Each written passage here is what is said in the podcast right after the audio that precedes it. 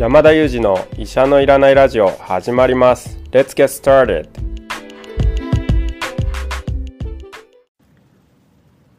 この番組はニューヨーク在住の医師山田裕二先生に健康にまつわる情報を質問し医者のいらない状態を医者と一緒に実現しようという矛盾した番組です。本日は山田裕二一人でお送りします。質問や感想は「ハッシュタグ医者のいらないラジオ」をつけてツイッターでつぶやいていただければと思います。というわけで今週もですね1週間の健康ニュースまとめを私一人でお送りしたいと思います、今週はですね1週間あっという間に終わってしまいまして今私がやっている仕事はですね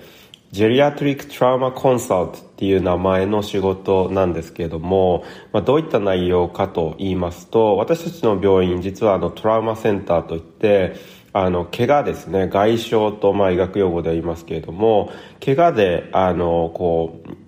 あの、運ばれてくる患者さんがですね、まあ、優先的に運ばれてくる、そんな病院なんですね。で、えっと、まあ、毎日交通事故ですとか、あるいは転んでしまった、まあ、そんな問題でですね怪我をされて運ばれてくるんですけども、ま、そんな中で特に高齢者の方がですね怪我で入院をされたという場合に、えー、その、えー、担当にあたる主治医はですねあの外傷外科医といって外科の医師が担当してまあ、場合によって骨折の手術ですとか、まあ、そういったことをするんですけれども私は老年医学医としてそのチームの中に入ってですね主に高齢者特有の問題ですとかあるいはま内科的な薬のマネージメントとかですね、まあ、そういったことを外科医と一緒にやるという仕事でして、まあ、私はですね本当に高齢者の身体的な機能から認知的な機能薬のレビューですとかあるいはその人の生きがいが何なのかなんていうようなところまで本当にまあ本でもご紹介したような5つの M に従ってですね患者さんを評価してそして外傷チームにですね、まあ、この高齢者の方には、ま、こういったことをした方がいいですよとか、この薬は続けた方がいいけど、この薬はやめた方がいいですよ、なんていうような、ま、提言をすると。いうような、まあ、仕事をしています。まあ、毎日見ているとですね、本当に怪我っていうのは、まあ、たくさんあるんだなと思いまして、まあ、交通事故ですとか、あの、今週もですね、まあ、あの、本当に短距離移動でタクシーに乗られていたということなんですけれども、あのタクシーが事故に遭ってしまったと。で、まあ短距離移動だったのでシートベルトをしていなかったので、まあ事故に遭った時にですね、そのタクシーの前側前方にですね、まあ大きく体をぶつけてしまわれて、そして頭の中に出血を起こしたりですとか、まあそんなようなシーンっていうのがですね、本当に毎週のように見られているんですね。まあ、本当にこうシートベルトもですね、まあ、感染症におけるワクチンのように本当に毎日あの、まあ、面倒くさいと思われるかもしれないんですけれどもシートベルトを締めるなんていうような基本もですねこういった怪我から体を守るという意味でとても大切なことだなと、まあ、日々思わされています。ということでですね今週もあの1週間のニュースをお伝えしていきたいと思います。まず月曜日のニュースからですね、こちらです。VR で小児弱視を治療できるか、墨症などアプリ開発に挑む。ということですね。まあ、VR で治療というとすごく華々しいあの感じがしますよね。なんかこう、あの、技術が発達して医療にもこんなものが入ってくるのかっていう感覚をあの与えられるんじゃないかなと思います。まあ、実際ですね、小さなお子さんで、まあ、両目でですね、見え方が少し違う場合に、見え方が悪い方ですね、何か病気をお持ちの方っていうのが、なかなかこうインプットが入ってこなくなるので、そのまま使っているとですね、どんどん差が広がってしまって、片方の視力を失ってしまうなんていうようなことがあるんですね。でそんな中で、いい方をあえてですね、パッチなどで覆って、弱い方を育てるなんていうような治療が行われてきたんですけれども、ここにですね、VR のゴーグルを活用しようという発想ですね。具体的にどうするかというと、いい方を少し映像をぼやかしてですね、で悪い方のにあの鮮明な画像を表示することでその均等なあの視力の発達を促そうというようなことをですね、まあ、VR を使ってやりましょうというあのアプリの開発に挑んでいるということなんですね。まあ本当に非常に素晴らしいあのニュースで新たなテクノロジーがですね、こうやってどんどん医療に入ってくると、まあ本当に私たちの選択肢も豊富になるし、まあより良いものが選ばれていくということで、あの医療がですね、改善する道の一つじゃないかなと思います。で、ただまあ手放しにですね、まあこういったものができたから良しとするというわけにはいかなくて、あくまでまあこういった新しい技術もですね、臨床試験というステップが必要になります。例えばこの場合にはこの VR を使った人たちと、それから今まであのやられている iPatch みたいな標準的な治療法と比較して、まあ少なくとも既存の治療と比べてですね、効果が劣っていないというようなことを示す試験が必要となるかと思います。まあ、こういった劣っていないということを示す試験を非劣勢試験なんていうふうに呼んだりするんですけども、こういった非劣勢試験で少なくとも劣勢ではない、あの、劣っていないということが、まあ、示されて、まあ、初めてこういったものが医療界で活用されていくのかなと思いますので、まあ、技術開発とともにですね、まあ、こういった臨床試験の進行を見てですね、で、臨床試験で、あの、効果が十分期待できそうであれば、まあ、こういったものが実用化されていくということで、まだまだ、あの、登場するのは少し先になるかと思うんですけれども、まあ、期待を持たせるニュースだったんじゃないかなと思います。はい。続いてですね、火曜日のニュースに移りたいと思います。火曜日はこちら取り上げたいと思います。塩野義、低所得国にコロナ飲み薬、承認前提に契約。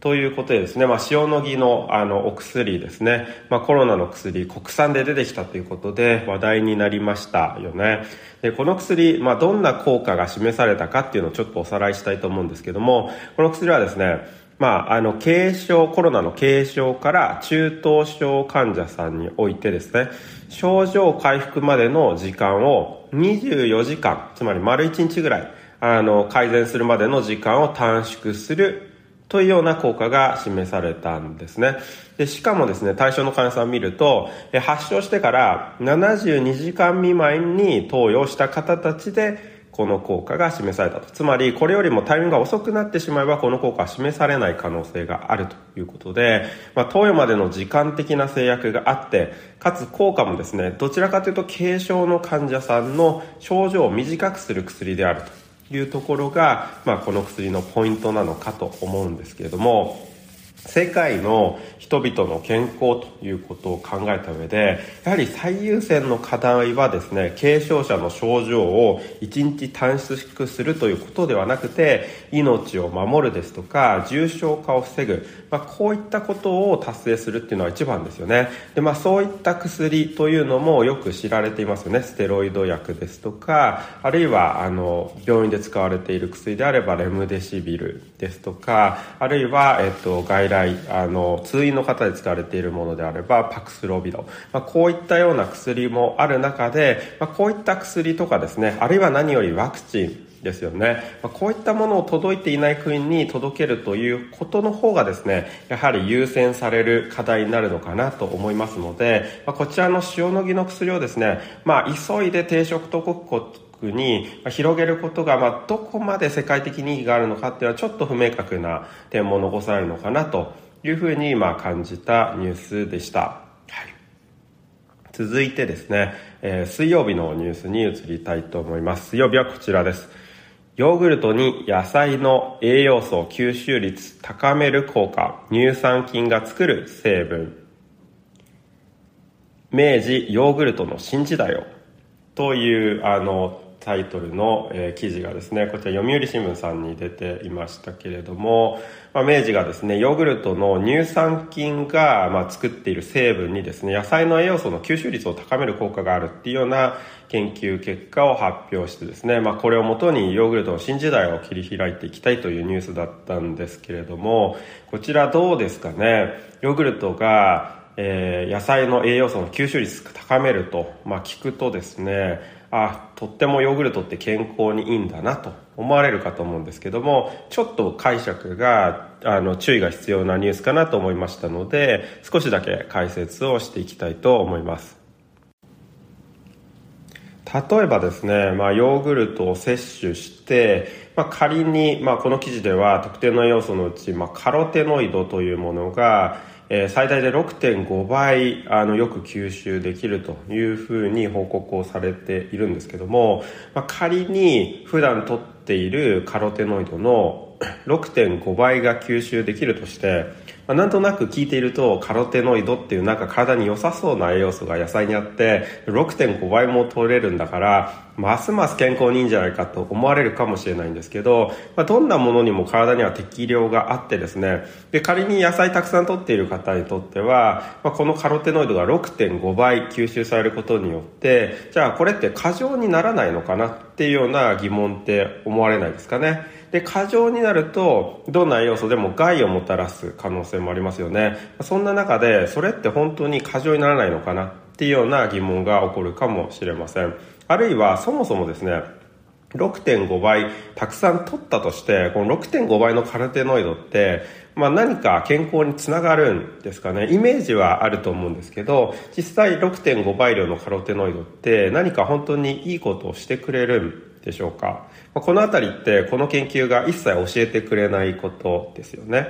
であるいはですねまあ仮に、まあ、そのカロテノイドが何か心臓を守ってくれる。そして6.5倍も取るとますます心臓を守ってくれるということが証明されたとして逆にですねヨーグルトを取る分で取られる乳脂肪ですとか糖質がもたらす心心臓へのマイナスの面っていうのも出てくることが考えられなくはないんですけどじゃあこういったものってマイナスにならないのかとかあるいはマイナスになるとしてカロテノイドがもたらすプラスを上回らないのか、まあ、こういった疑問っていうのは全て出てきて当然のところなんですけども今回報告された研究は、まあ、こういったところをあの説明してくれるものでは全くないと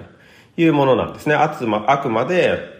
特定の栄養素の吸収率が上がりましたっていう報告をしているだけなので、実はそれを上回る何者でもないと言いますか、私たちの健康にとってこの情報がどう繋がるのかっていうのは実は不明確なままなんですね。なので、ちょっと研究を聞くとですね、あ、健康にいいんだって思ってしまわれると思うんですけど、実は私たちの健康につながるような情報っていうのは、あまり含まれていないニュースであるというところをですね、ちょっと注意して読んでいただく必要があった記事なのかなと思います。はい。というわけで、えー、木曜日の、えー、記事のご紹介、あ、水曜日でしたね。水曜日の記事のご紹介でした。続いて木曜日の記事のご紹介をしたいと思います。木曜日はこちらです。BA.5 ワクチン特例承認。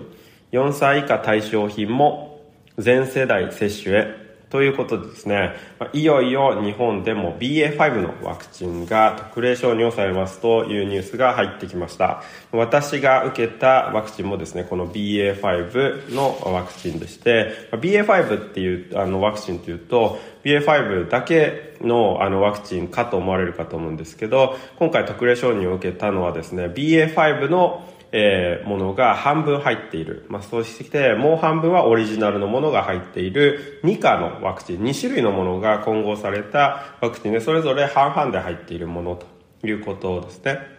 で、これを打つとですね、オリジナルのワクチンと比べて、どうやら、まあ、抗体がたくさんできるということを見てですね、これが有効性が高いだろうということで、あの、承認を受けることになります。また、えっと、副反応についてもですね、こちら BA.1 のあの時のデータなんですけど、BA.1 とオリジナルの混合ワクチンと、オリジナルのピュアなワクチンで比べるとですね、アップデートされたワクチンの方が、えっと、効果は高いものの副反応はですね、あの、増加していなかったということで、まあ、こういったデータをもとにですね、えっと、あの、特例承認という形になっています。で、このワクチン12歳以上が対象になりますので、12歳以上の方のですね、ブースター接種でこのワクチンが受けられるということになってきます。えー、一方でですね、お子さんの方の話題も出てきましたね。4歳以下の方っていうのもいよいよ対象になりますということで、この方たちは、えっと、生後6ヶ月から、そして、え4歳以下の方たちですけども、えこの方たちにはですね、えっと、BA.5 のワクチンではなくて、オリジナルのワクチンが、まあ、やっと国内で使えるようになったということですね。まあ、日本国内でも小さなお子さんのコロナによる死亡例ですとか、大きな後遺症の例というのもたくさん報告されるようになってきていますので、まあ、やっと全年齢対象になってきたかなというところですね。で、えっと、生後6ヶ月未満の方は対象になっていないんですけども、まあ、この方たちというのはですね、えっと、子供がお腹の中にいる時に、えー、妊婦さんが、えー、接種を受けていることによってお母さんの抗体があの受け継がれるので、まあ、このことをもってですね、まあ、一応全年齢がワクチンの、ま、対象になったということで、まあ、これからですね、まあ、接種を、え、順々に進めていかなければいけないというところになるんではないかなと思います。はい。そして最後に、今週最後のニュースですね。金曜日のニュースはこちらです。多くの健康食品には科学的根拠なし、驚きの実際ということでですね、まあ、こちらは東洋経済オンラインさんに掲載された記事のタイトルですけれども、まあ、これどうなんですかね驚きなんですかね多くの健康食品には科学的根拠なしということで、まあちょっとあのタイトルにいくつか、まああの、なんていうんですかね、注意書きをつけなければいけないかなと思っているんですけども、この科学的根拠なしという言葉ですね、ちょっと引っかかります。というのは、科学的根拠は、あるなしで、まあ、語れるところもあるんですけど、語れないところの方が多いですね。というのは、まあ、どんなあの小さな研究でも科学的な根拠かと言われればそうなんですよね。例えばなんですけど、先ほど出てきた、まあ、ヨーグルトを食べると、えー、カロテノイドの吸収率が高まるというニュースありましたよね。まあ、これもですね、科学的根拠なんです。なので、例えばヨーグルトは健康につながる科学的根拠はあると言えますよね。ただ先ほどの解説で、ただそれでは本当に健康につながるかが、まあ、十分と言えるエビデンスではないというような解説をしたんですけれども、この科学的根拠はあるなしの、まあ、その二元論で語れないんですよね。で、科学的根拠自体はですね、多くの健康食品に何らかの根拠があって、でその根拠をもとに宣伝されている部分も多いと思うので、あるなしで語ってしまえばですね、いやいや、この健康食品には根拠はありますよっていう反論ができてしまうと思うんですね。でも、そうではないんですね。科学的根拠は、あの、多くのものにあると思うんですけど、あるんだけれども、その根拠って本当に私たちの健康を助けるということを十分言えるだけの根拠なのかっていうところが問題なので、科学的根拠はあるんだけれども、その科学的根拠の質がどこまで高いのか、十分な科学的根拠なのかというところの、まあ、検証が必要で、まあ、そういった視点で見るとですね、もうほとんど全ての健康食品には、まあ、そういった十分な科学的根拠というのは見出せないというのが、まあ、より正確な記述になるのかなと思いますね。で、まあ、この食品の世界っていうのはまだまだわからないことが多いですので、まあ、根拠が、まあ、欠けているから、健康に良くないというわけでもないんですよね。どちらかわからないということであることが多いですので、だからといって、その食、こういった健康食品は意味がないと言えるものでもないんですね。わからないというのが正確なところだと思います。また、はっきりしていることは、日々摂取する食品が健康へ影響をもたらすということは間違いのないところですので、こういったところでですね、まあこういうタイトルに惹かれて、あ、じゃあもう食べ物って何でもいいんだとも思わないでいただきたいというところも大切な点であるのかなと、あの、このニュースを見て感じました。